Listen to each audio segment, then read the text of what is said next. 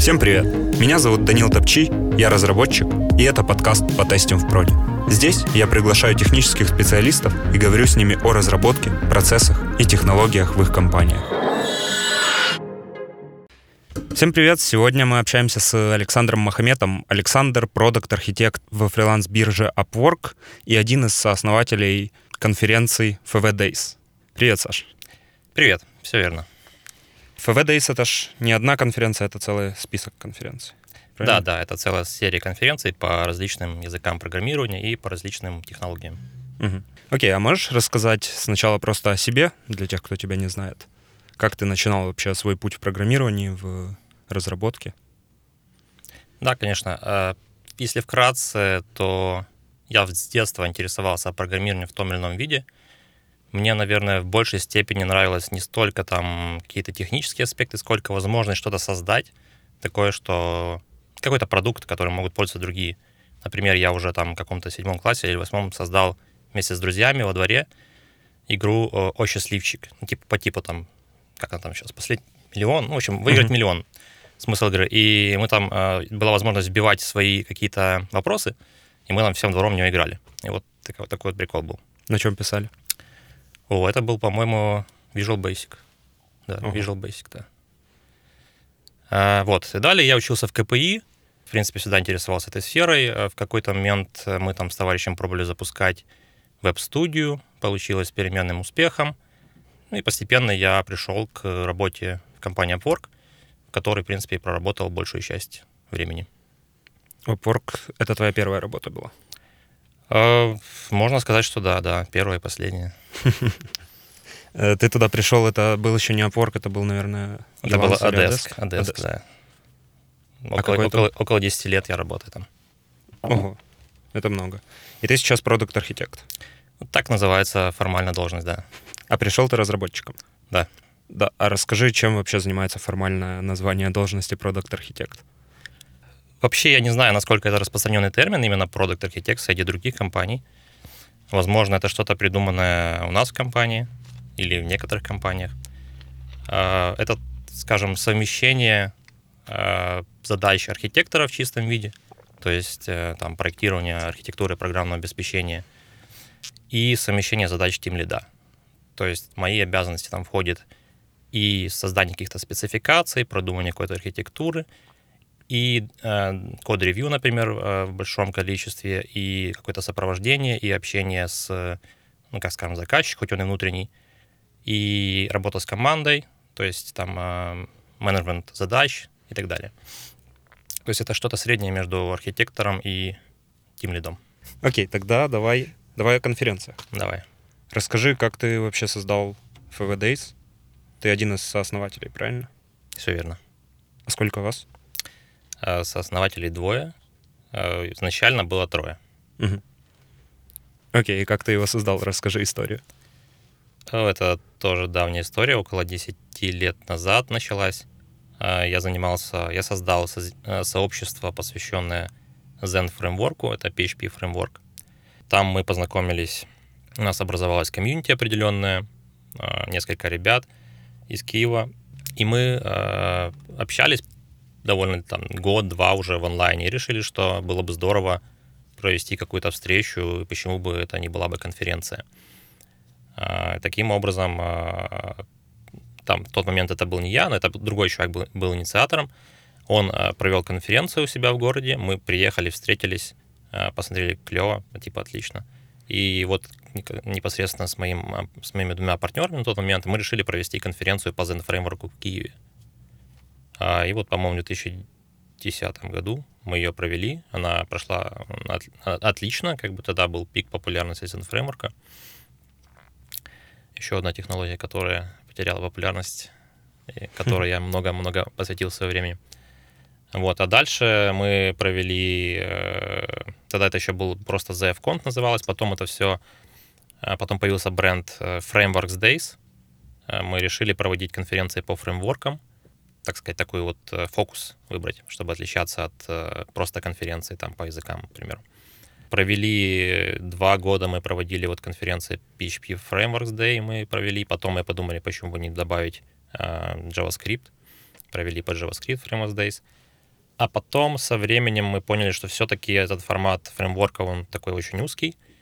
И это тоже было какое-то время популярности фреймворков, а потом оно как-то стало стихать, и мы решили, что стоит сфокусироваться на более широких направлениях, уже там в рамках языка или вообще в рамках технологий.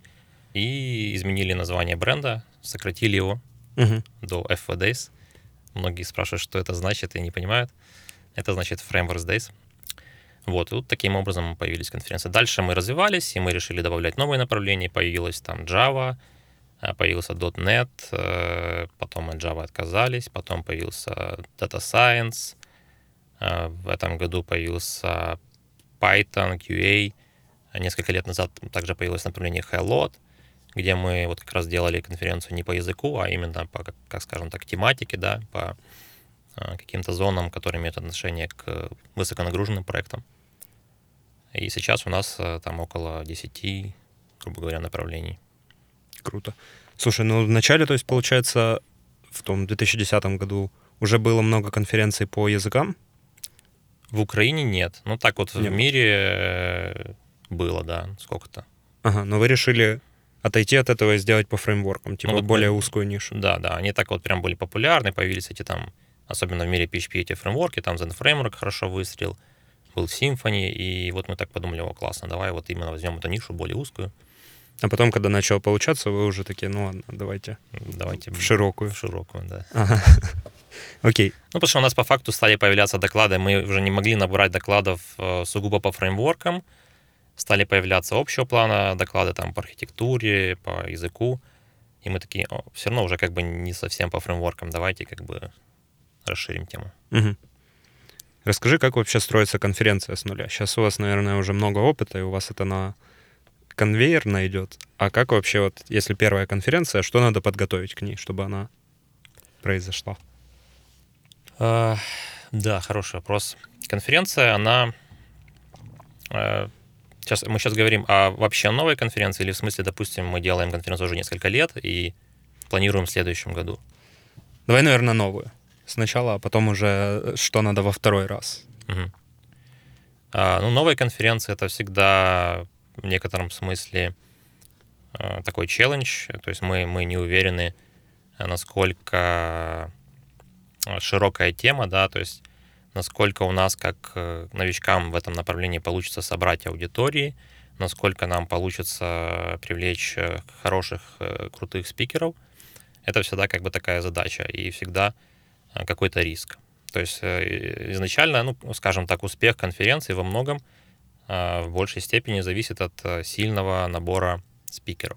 Да, то есть если есть крутые имена, крутые доклады, то сильная программа — это как бы основной привлекающий фактор. Соответственно, мы, там, планируя, допустим, там, на следующий год э, какую-то конференцию новую, мы уже начинаем работать там, за год, бывает за два года, э, над э, тем, чтобы налаживать какие-то контакты с теми спикерами, э, кого мы хотим привлечь на конференцию. Мы создаем какой-то программный комитет, то есть мы начинаем нарабатывать небольшую как бы группу людей, которые помогут нам создавать вот эту программу, в том числе привлекать каких-то спикеров и делать ревью докладов, то есть определять, какие мы берем программы, какие не берем. Постепенно мы как бы ищем этот комитет, и когда у нас уже есть комитет и какие-то наработки с по спикерам, по ключевым э, людям, мы понимаем, э, кого, кто нам нужен, э, с кем нам нужно поработать, э, потому что, допустим, привести крутого спикера там, на уровне типа создателя языка или какого-то э, инструмента известного, это может уходить там четыре-пять лет, и то как бы может не получаться. Вот. Далее мы уже запускаем какой-то отработанную нами, на, на, отработанный нами алгоритм, да, организации конференции, то есть мы там э, делаем какой-то лендинг, допустим, где мы описываем, о чем будет наша конференция, какие тематики мы будем там а, обсуждать. Мы начинаем какие, какой-то анонс, зап, начинаем запускать анонсы по нашей аудитории. У нас как бы есть большая аудитория, различные каналы, где мы общаемся с, лю- с людьми. Мы начинаем запускать эти анонсы, мы открываем регистрацию, и мы параллельно работаем с, по привлечению этих спикеров. Мы запускаем call for papers. Ну, есть там определенный алгоритм, да, что зачем, в какой момент, это все там прописано, такие best практики, скажем так, uh-huh. Вот, и мы, соответственно, идем по вот этому списку как бы задач, принимаем доклады, просматриваем, набираем аудиторию, открываем продажи и постепенно-постепенно приходим к тому, что конференция происходит с, mm-hmm. разной, с разной степенью как бы успешности. Окей, okay, ну то есть ты сказал, что это два, это три этапа. Это спикеры, подготовка спикеров, подготовка их докладов. Второе — это запуск самого бренда конференции в сети, то есть лендинг, вот это все, чтобы люди, чтобы было куда смотреть. Третье — это продажи, маркетинг. Да. Окей, а что в случае, если это офлайн все-таки конференция? Ну, все тоже. То есть мы продаем на офлайн конференцию или на онлайн, как бы не имеет значения. Аренда места — это ну, много да, времени да, занимает? Да, конечно, да, да, есть, есть этот аспект. В тот момент, когда мы проводили офлайн, а на самом деле площадок для офлайн-конференции нашего масштаба это там от пятисот до там, тысячи и более человек. Таких площадок единицы в Киеве. Как бы те, которые подходят нам по уровню качества, которые мы хотим давать нашим участникам, их там вообще буквально чуть ли не одна. И, соответственно, приходится, и, и как бы это не только мы понимаем, ее приходится бронировать за год. То есть там чем дальше, тем хуже все было. Если раньше там мы могли забронировать ее за три месяца, за два месяца, то последний год мы уже бронировали на полтора года вперед, типа вот, примерно так. Ну и у вас же конференции там сколько? Пять раз в году проходили? Да, последний год у нас было семь или восемь конференций. Ого. Да, это много. А в каком случае конференция считается успешной? Вот, допустим, если пришли офлайновая конференция, если пришли тысяча человек, это, это успех? Да, конечно. В Украине считанные конференции технические, которые набирают тысячу человек. У вас сколько у вас вообще в среднем на конференции ходило? Ну, на самые крупные. А, самые крупные у нас были вот около тысячи человек. Плюс-минус. Mm-hmm. Она транслировалась еще и онлайн? А, какой-то, в основном мы не транслировали, потом последние годы уже, да, начали транслировать э, один трек. Угу. И сколько вообще охват был одной конференции? Онлайн смотрела, сейчас так боюсь ошибиться. Ну, просто порядок. Ну, это типа в районе десять тысяч. Угу. Там как это бы не, не, не, не... Ну, это плюс там э, не сразу как бы. Мы еще оставляем там эту запись, ее досматривают там на следующий день. Понял. Расскажи, зачем вообще люди начинают новые конференции? Даже сейчас появляются новые конференции. Для чего? Разные мотивации, э, смотря кто. Есть конференции, которые выходят из какого-то технического комьюнити. То есть ребята, опять же, там пишут на, допустим, Node.js, им интересно собраться, обсудить, э, поделиться опытом. Они думают, э, они как бы делают такую вот community-driven конференцию. Такие конференции обычно не очень большие, там на сотни человек, там двести, триста. Вот, соответственно, появляется какая-то новая технология, вокруг нее обрастает какая-то группа людей, там, например, новый какой-нибудь Vue.js там. И возникает комьюнити, она хочет провести конференцию для того, чтобы пообщаться, ну и вообще как-то, знаешь, конференция — это такой праздник реальный. То есть ты приходишь сюда, заряжаешься энергией на, типа там, на чуть ли не на год. Вот. Это одна из причин. Есть конференции, которые организовываются компаниями. То есть есть там какая-нибудь большая аутсорсинговая компания, она делает конференцию для того, чтобы решить какие-то свои маркетинговые, так скажем, задачи, связанные там с наймом, например. Конечно, в том числе, ну, подается как развитие комьюнити, да, это все. Ну, то есть там какой-то микс, микс таких вот разных мотиваций. А такая компания уже там, если, ну, в зависимости от того, сколько денег она вливает там в эту конференцию, да, uh-huh. то есть если комьюнити-конференции могут быть вообще бесплатными и там на какой-то локации совершенно такой простой, то здесь там уже обычно вливаются большие деньги, да, компании, которые как бы позволяют бюджеты. Привлекается больше зарубежных спикеров, потому что зарубежный спикер — это всегда дорого, а опять же комьюнити не может там привлечь много а, зарубежных дорогих спикеров. Хотя бы потому, что перелет — это уже дорого. Конференция оплачивает полностью перелет, проживание для зарубежных спикеров, да? Ну, в единичных случаях спикеры сами оплачивают. То есть есть компании, которые оплачивают своим спикерам. Угу. Но зачастую такие спикеры делают вот такой рекламный доклад, который на самом деле как бы не очень-то и хочется брать. Но мы, в принципе, и не берем такие доклады. Вот. Хотя спикер может быть из известной компании, но доклад будет как бы абсолютно рекламный. Вот. И есть компании типа нашей, которые... Мы и не какая-то компания аутсорсинговая, да, или продуктовая. И, не, и нельзя сказать, что мы, скажем так... мы Да, мы вышли из комьюнити, наверное, пи эйч пи, но мы не комьюнити Java, и мы не комьюнити там .дот нет. Uh-huh. А, вот, поэтому у нас какой-то такой вот еще третий вариант конференций, который для нас, в принципе, с одной стороны, такое хобби, а с другой стороны, это и бизнес. То есть мы как бы зарабатываем на этом. Это, там, конечно, малый бизнес, но, тем не менее, позволяет как бы работать там небольшой команде и что-то зарабатывать на этом. Вот, соответственно, мы стараемся сделать уже такую максимально масштабируемую историю, последовательную, то есть там каждый год проводить эти конференции, наращивать количество участников, делать все лучше и лучше, получать все лучше и лучшие оценки. То есть мы максимально системно подходим к организации конференции, в отличие как бы там от первых двух кейсов. Угу. А как вообще монетизируется тогда конференция? За счет билетов и за счет партнеров. Большая часть — это билеты или партнеры? Примерно пополам, если не ошибаюсь. Интересно. Зависит от конференции тоже. Есть конференции, на которых вообще нет партнеров. Например, ну, то есть такие случаи бывали. Угу. Есть конференции, которые в минус, как бы.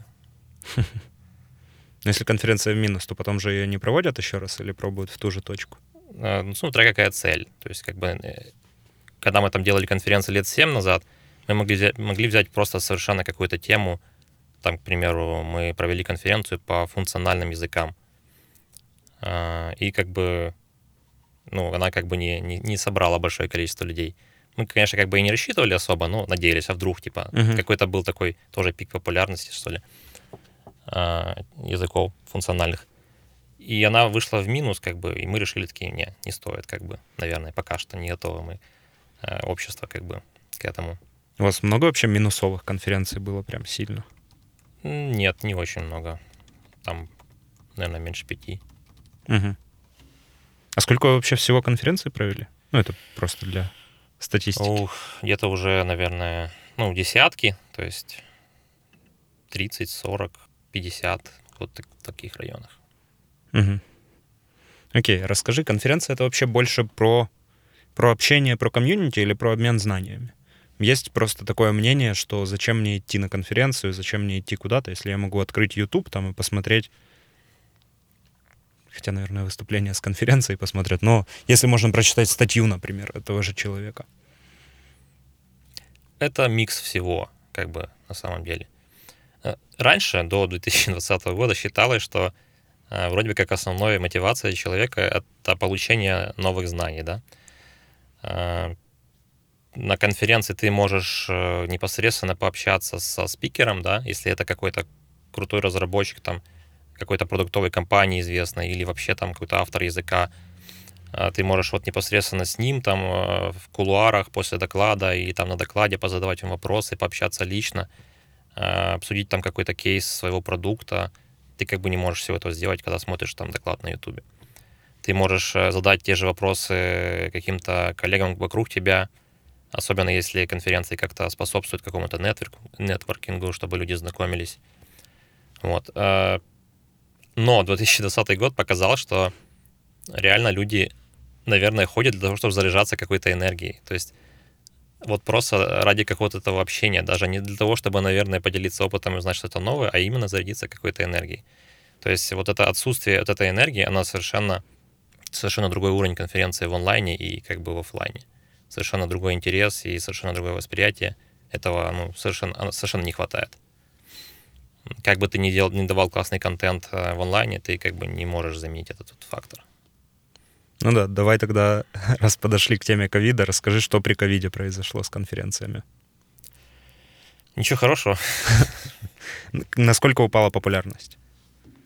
У вас вот последние конференции, на, в одной из которых я участвовал, у вас бесплатный вход был, если смотришь онлайн, ну и платный, если смотришь потом. Ну, с возможностью потом пос- посмотреть через какое-то время. Да, да. Ну, там какие-то еще бонусы были. Нам пришлось вообще в этом году как бы выдумать новые, скажем так, системы, что ли, оплаты, да.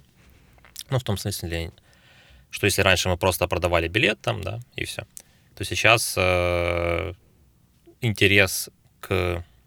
Ну, начнем с того, что у нас объявили карантин за три дня, за два дня до в четверг его объявили, как сейчас помню. В субботу у нас конференция Блин. по JavaScript самая большая, а в четверг у нас как бы принимают решение там Киевсовета, что, в общем, ивенты все запрещены. И мы такие, ого, прикольно. Все как бы уже, спикеры прилетели, все оплачено. Да, в общем, такой себе был денек.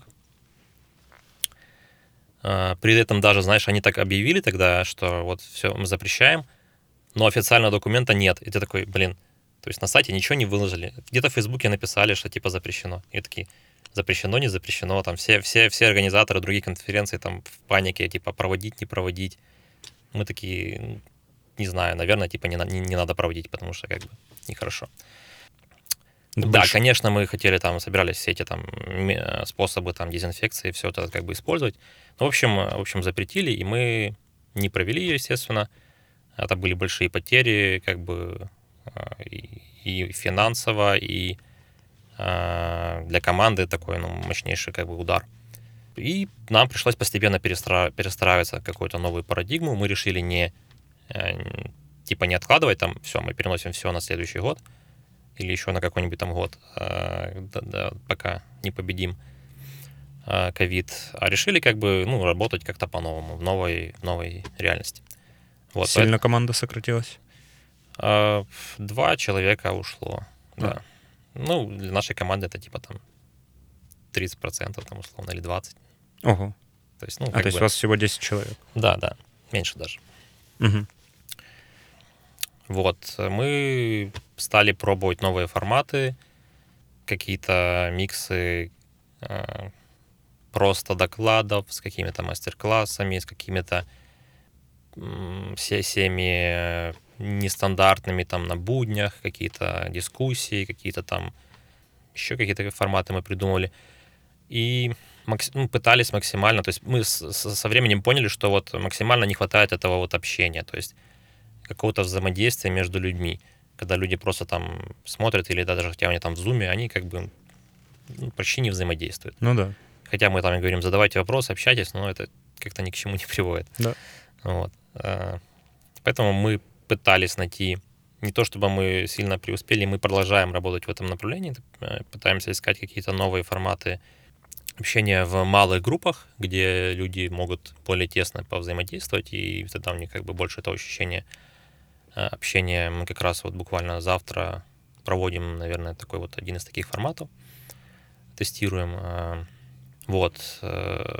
Но в целом как бы количество участников, количество, как бы интерес, конечно, не, то, не такой, как к офлайн-конференциям, то есть люди во многом говорят, что ну, мы посмотрим доклад как бы и так там на Ютубе, да? Ну да. Или же даже люди покупают билет, но не приходят.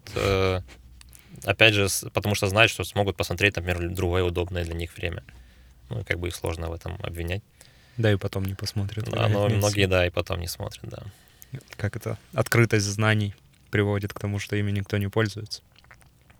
И как вообще у вас не было страха, мысли, что придется закрыться? Конкретно конференции. Думаю, нет. Мы как бы...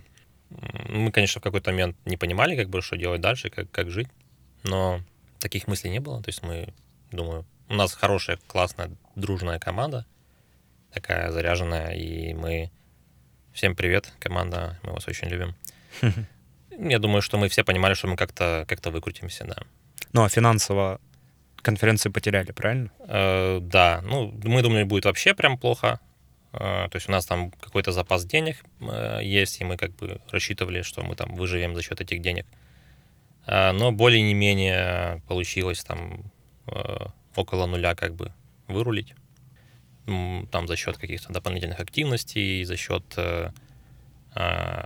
препродаж, там не препродаж, но как бы мы к тому времени уже много продали билетов на офлайн-конференции, и мы там часть людей вернули, но часть людей как бы не...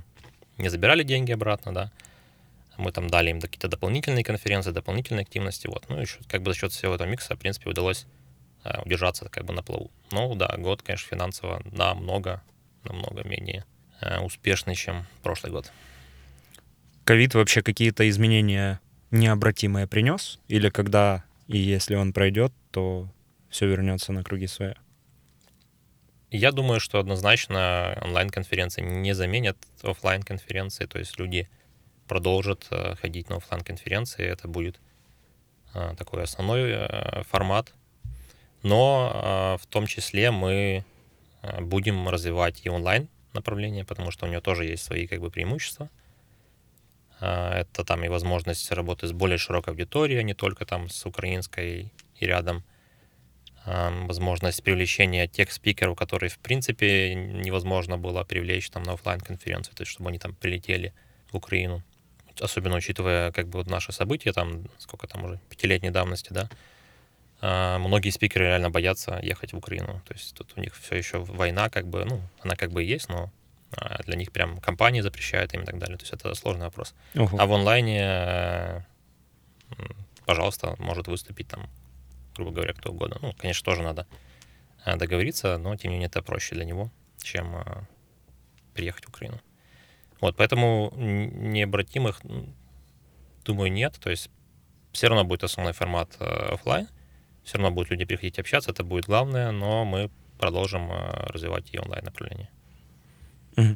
А есть ли у вас вообще в планах построить какую-то реально международную конференцию? То есть не только чтобы привозить иностранных спикеров, а чтобы люди там со всего мира съезжались в Украину послушать конференцию? Или в этом вообще нет необходимости и смысла? Такие планы у нас, не знаю, чуть ли не пять лет, мы об этом думаем, но все как-то никак не приступим к активным действиям. Наверное, нас смущает опыт других ребят, которые как бы делились своим, скорее, негативным опытом проведения конференций офлайновых в, допустим, Европе, угу. Потому что другой рынок, как бы ты приходишь туда, у тебя нет бренда, у тебя нету ну, такого количества связей, налаженных контактов, как здесь. Но я больше говорю о том, что построить в Украине место, там, как на веб-саммит, все съезжаются, где он там, в Португалии? Угу. В Лиссабоне. Да, чтобы также люди съезжались в Украину, там десятки тысяч. А, да, это, это классная идея, но сложно довольно реализуемо. Мы, мы работаем в этом направлении, то есть мы в какой-то момент года два-три назад перешли на а, такую мультиязычность, то есть мы стали полностью вести сайт а, и рассылки на двух языках, на украинском и английском, и мы пытаемся, мы начали давать рекламу на зарубежную аудиторию, стали предпринимать какие-то действия для привлечения этой аудитории. Это усложнило нам как бы жизнь, то есть гораздо сложнее, ну, приходится дублировать как бы усилия во многом, но появилось большее количество иностранных посетителей, участников, и все еще там подавляющее меньшинство, но да, это направление развивается. То есть мы привлекаем, хотим привлекать все больше, хотим... Э, мы все время думаем о том, можем ли мы перейти полностью на английский язык, то есть типа отказаться от украинского, ну, то есть [S2] Uh-huh. [S1] Там э, все анонсы делать, но это такой очень сложный вопрос, потому что, не знаю, к сожалению или к счастью, как бы не для всех английский язык в Украине э, легок для понимания, доступен как бы и людям тяжелее воспринимать эту информацию, и мы как бы не хотим терять украинскую аудиторию. Ну да. А, она для нас основная. А, но вот думаем, пытаемся какой-то микс, микс сделать. Я понял. А насколько вообще круто, если вот вы, например, привезли в Украину спикера, я не знаю, одного из создателей Node.js, например. Это сразу прям взлетают продажи или как? Это влияет. То есть, да, такие... Ключевые спикеры — это один из основных факторов привлечения аудитории на конференцию. Он там, типа, это там не на восемьдесят процентов взлетает, но типа ощутимо. Угу. Для многих имя важно, Для многих важен контент, то есть там тоже зависимость от темы, как, с какой он там приезжает, да. Такие спикеры, к сожалению, часто приезжают с каким-то там introduction to, типа там новая версия Node.js, ну, допустим, если бы в этом случае. Uh-huh. И как бы ты там в мануале это посчитал, и так, и тебе неинтересно. Вот, но, тем не менее, возможность э, пообщаться с ним как бы лично, сфотографироваться даже хотя бы. А спикеры а, потом все выходят, общаются, да? Большинство, да, да. То есть в этом плане технические спикеры, они гораздо ближе к людям, чем какие-то там спикеры бизнеса, к примеру. Ага. У нас был и такой опыт, мы делали одну конференцию по бизнесу. И как? Ну, неплохо, ну, в минус. Интересно, совершенно другой опыт, совершенно другая аудитория, другие спикеры. Но больше не пробуете? Пока нет, да. Я понял. Расскажи, насколько конференции вообще формируют комьюнити? Комьюнити разработчиков, и важно ли вообще комьюнити? То есть, вот, например, пи эйч пи-шное комьюнити в Украине, оно важно для развития индустрии? Индустрии конференций? Не, индустрии конкретно для развития разработчиков пи эйч пи и популярности пи эйч пи в Украине. Важны ли конференции для развития комьюнити? Да. Думаю, да, несомненно. Это как раз вот такая возможность людям собраться и поделиться опытом, послушать действительно людей, которых они редко могут получить к ним какой-то доступ как бы в реальной жизни, поговорить с ними вот после конференции, потому что спикеры остаются на, на автопати, там, на обеде, на перерывах, на кофе-брейках, ты можешь постоянно общаться как бы со, со спикерами. И это такой вот обмен опытом, это раз. А во-вторых, снова та энергия, о которой мы уже говорили, ты после этого такой заряженный, ты как бы внедряешь какие-то новые вещи, которые ты услышал, ты замотивированный, ты реально хочешь попробовать что-то новое. То есть, ну, все как бы участники отмечают, что вот, ну, не все, а многие, что вот они реально получили заряд такой энергии на то, чтобы внедрять новые там какие-то вещи, которые они услышали на конференции, которые обсудили или там просто подтвердили какие-то свои догадки, просто обменялись опытом. То есть это, конечно, влияет на... Угу. Работоспособность. Это больше мотивационная штука? Ну, сложно сказать. Если бы, допустим, девятнадцатый год, я бы сказал, что больше какая-то контентная. Теперь мне даже кажется, что это больше какая-то такая, да, заряжающая штука. Угу. Ну, можем говорить, что это примерно поровну. Окей, а про спикеров. Как мотивируете спикеров создавать хороший доклад? Смотри, ну спикеры тоже разные. У разных, мотив... У разных спикеров разная мотивация. Грубо говоря, там можно выделить основные. Это, например, кто-то, кто-то действительно хочет поделиться с комьюнити какими-то своими наработками техническими. Это такие одни из самых классных спикеров. Кто-то хочет э, попробовать себя в этом жанре разговорном, получить опыт общения с аудиторией, выступить на публику. Кто-то хочет э, продать какой-то свою, свою продукт, свой продукт, свою технологию. Кто-то может быть там каким-то open-source разработчиком, и он хочет рассказать о своей технологии. Ну, то есть какие-то имеет такие, грубо говоря, коммерческие какие-то цели. Есть спикеры, которые такие системные спикеры, которые делают доклады годами, десятилетиями, ездят на тысячи конференций, могут за один год делать один и тот же доклад там на пятнадцати конференций. Mm-hmm. Конференциях у них, наверное, там мотивация — это потусить, короче, поездить по всему миру а, бесплатно. Вот. То есть разные мотивации. Мы стараемся со своей стороны а, всегда помочь спикеру, если можем. То есть зависит от уровня. Мы ну, часто уже знаем, а, какого уровня как бы спикер. Если он не первый раз выступал у нас, если он не первый раз выступал вообще, мы анализируем его предыдущие выступления. Мы видим, какие у него сильные и слабые стороны. Есть спикеры, которых как бы готовить абсолютно не нужно. У них там свой стиль, своя подача, они заходят почти всегда, и как бы если ты туда полезешь, ты только там что-то можешь испортить. Да он сам не даст тебе туда полезть, у него как бы своя отработанная система. Те, кто требует какой-то помощи, мы всегда им помогаем, то есть мы делаем прослушивания предварительные, для кого-то мы их делаем несколько. Мы делали их там раньше в онлайне сначала, да, потом мы делали в офлайне еще дополнительные прослушивания, то есть мы собираем других спикеров, комитет, прослушиваем, даем обратную связь, что, что можно изменить, что можно добавить, что можно улучшить. Таким образом люди улучшают свой доклад. Мы думаем над тем, чтобы внедрить какие-то уроки, как сказать, ораторского искусства. Uh-huh. Еще к этому не пришли. Не знаю, будет ли это работать, но хотим попробовать. То есть некоторые, некоторые конференции так делают, я слышал. Ну, идея прикольная. Да, ну, мне кажется, что этому как бы нужно учиться гораздо больше, чем два-три раза. Но что-то можно, наверное, подчеркнуть из-за нескольких уроков. То есть мы стараемся максимально, во-первых, отбирать качественных спикеров, конечно же, и давать возможность. То есть всегда мы хотим, с одной стороны, дать возможность какому-то новому спикеру выступить, хотя мы не уверены, как, как он выступит. Если мы как бы не знаем, мы всегда уделим ему гораздо больше времени, чем тому, с кем мы уже работали. Мы знаем, как он работает, и как бы он более предсказуем. Еще про аудиторию. Вы считали, какое вообще распределение аудитории по, по ролям? То есть сколько кого ходит, например, на технические конференции, там сколько разработчиков, сколько менеджеров, рекрутеров? Угу.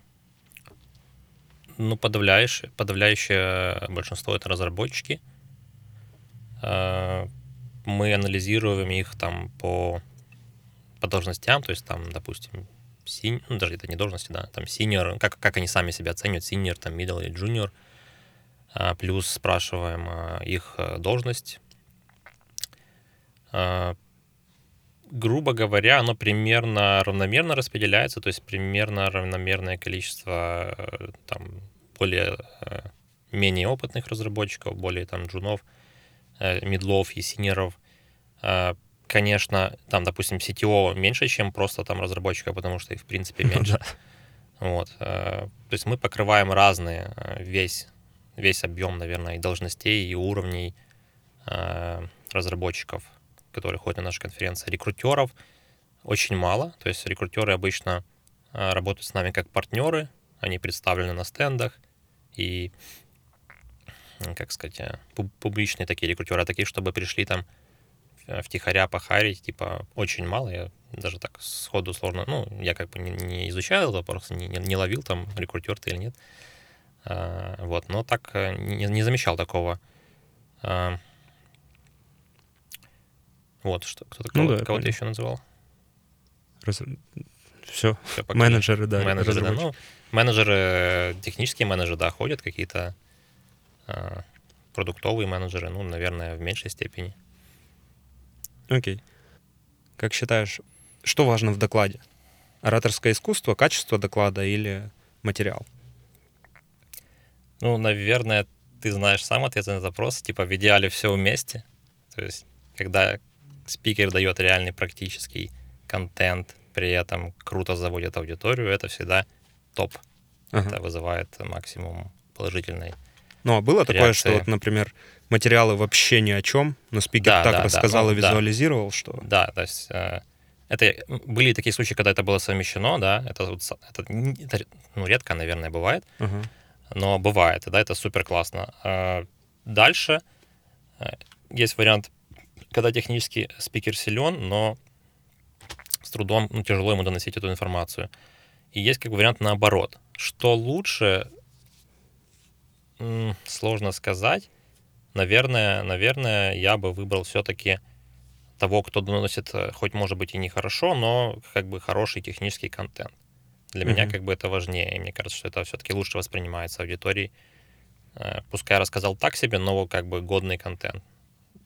Но, конечно, как ни странно, знаешь, так бывает, что люди оценивают, когда спикер реально так заводит мотивационно там все, то он даже может рассказывать реально какую-то э, почти ни о чем, ну, какие-то базовые вещи. Но uh-huh. в оценках мы получаем, что типа вот ему не ставят плохие оценки. То есть мы даже, может быть, знаем, что, э, что у него был контент там не очень высокого уровня, ему ставят там пятерки за ораторское, то есть мы всегда спрашиваем ораторское и оцените техническую часть доклада.